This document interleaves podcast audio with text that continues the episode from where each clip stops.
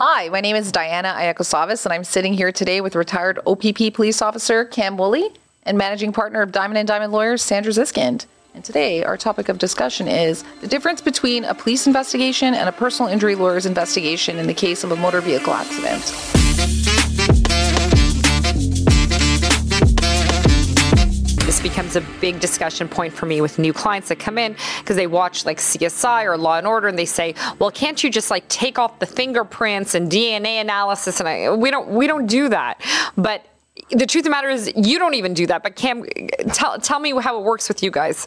Well, in a serious injury and fatality collision, there's going to be a thorough investigation, and there may actually be DNA collected from airbags, something like that, where the identity of a driver is perhaps in question.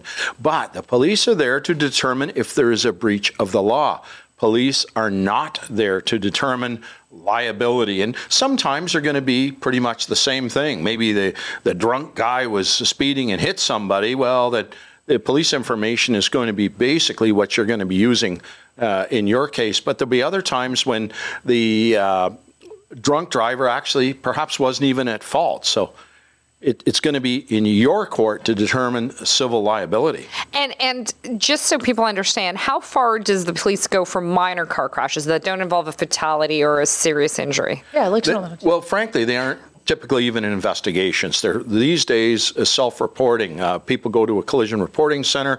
Some of them are even starting to do things like that online. So uh, there'll be uh, damage documented, usually photographed at a, at a reporting center, and uh, statements taken from any witnesses or uh, involved drivers. In some cases, if the police attend personally and there's evidence for a charge, they'll do that. But the best thing people can do to protect themselves and uh, especially to help uh, Sandra and the team at Diamond and Diamond later is to make sure that they personally collect a lot of this information. So uh, make sure you photograph the other drivers. Uh, license ownership and insurance, photograph the scene and the damage, because if there's some sort of dispute later, especially with these report uh, report at the collision reporting centers, you might be in big trouble. It's extremely helpful for us to have all the information straight straight from the uh, scene because uh, and before the cars are moved because it's important to see what angle people hit themselves out because basically what we try to do sometimes without getting a very expensive forensic uh, engineering report is just try to recreate it. Like if you're getting hit by the behind or the left back, we can kind of figure out where the cars are without um, without any further investigation.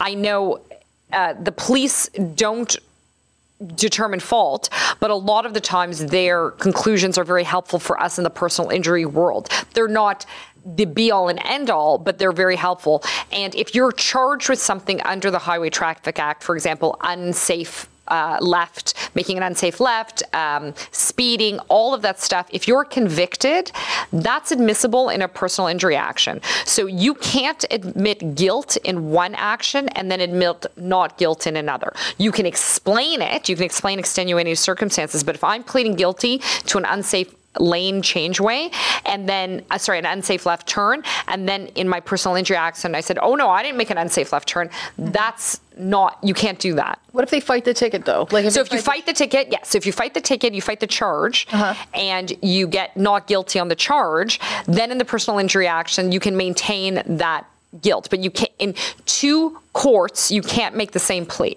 it makes sense right, Right, you yeah. can't you can't say in the murder charge you can't say i didn't kill them and then in the civil charge say i did kill them or vice versa you just you got to maintain the same story Yeah, so to speak be the street. so to speak throughout the whole thing so for us the and for us it's interesting for us in personal injury the police officer's testimony is is the most credible because unlike in criminal where i know they go after the credibility of the police officer and they start to say you know they're biased or racist and there's all sorts of these allegations that go against them. In personal injury that seems to go by the wayside because the the feeling of the juries have been well why would the cop lie? It's a traffic thing right? It's not like they're trying to cover their butt on a false arrest or something like that.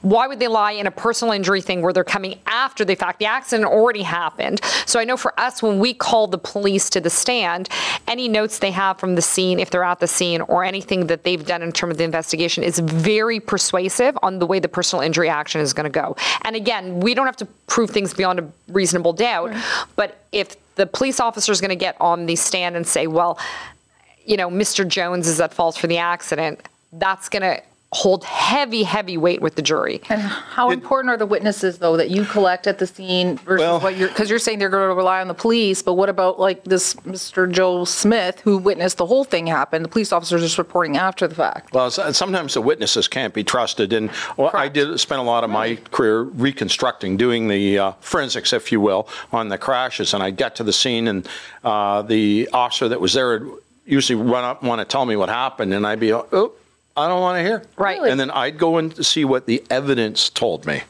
And many times it was different than what the drivers and even witnesses uh, claimed had happened. And if the physical evidence tells the truth. Another thing to keep in mind, too, is uh, Highway Traffic Act or traffic tickets. Uh, those are absolute liability offenses. So you, excuses legally Right. don't matter, although sometimes uh, justice of the peace may take it into account some sort of uh, excuse, but uh, there's typically no sort of excuses given there. And as you mentioned, too, somebody can't be 10 or 20 percent guilty, but they can be 20 percent responsible. But another thing is police may not document some uh, things that could affect liability, especially if the liability falls towards a crown or municipality. So let's just say it's bad weather and um, MTO maybe didn't do a very good job of plowing or plow the roads in such a way that created a bigger mess. And I've seen that happen. Or in the event of a snowfall actually happening at the same time. Yeah, if the snowfall happens at the same time, I'd say they, they've got a pretty good defense. But I've seen cases where they put the brine down, mixed it wrong, and then basically Zamboni the road and turned it to ice.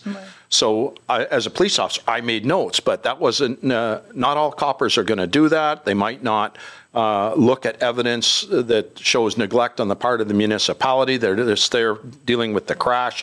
So there are things that Sandra would look into that the police might not. I might be just looking, did the person make a turn left improperly at the, at the uh, stoplight? Yeah. That's all you want to know. They- Yeah, I they just did, was there a violated it. breach of the law? Well, was that, was that stoplight uh, actually in a stupid place? And I've seen that where they're just over a hill and you don't have time. Yeah. Uh, Was the road under construction or some other thing Right. uh, that might affect liability but won't affect the, the uh, police investigation? You know, it depends on what it is and how it is as to how deep the police are going to go in that kind of thing. And you're going after everybody in that case. You're going Right. the So we sue every we yeah, we sue everybody. We're very we're very non-discriminatory. We sue everybody. So that that's basically our thing. We go and we try to figure out liability by evidence that's put forth by all the defendants. So we want to sue everybody involved to make sure that we've got all the correct defendants at the at the table. And road design can be a thing. I because I was doing mainly fatality investigations since um, the mid '80s, so Yeah. for most of my career, uh, I was also involved in inquests. And I remember um, there was a new highway built. It was called Highway 403. It's an old highway now, Right. but it was new. That we had a bunch of fatalities. There was an inquest, and the jury, coroner's inquest jury, came out and said, "We don't like these certain design features, and you should never do that again." And uh, Right. that's good. They won't do that again. Uh, fast forward, there was a, ni- a new toll highway being developed called 407. Yeah. And I watched them build it, and they were putting the same mistakes into 407. Right. I submitted some reports through headquarters and uh, basically got a pat in the head and told and told to run along. Not to Cam Woolley. Well, Not on my watch. I watch.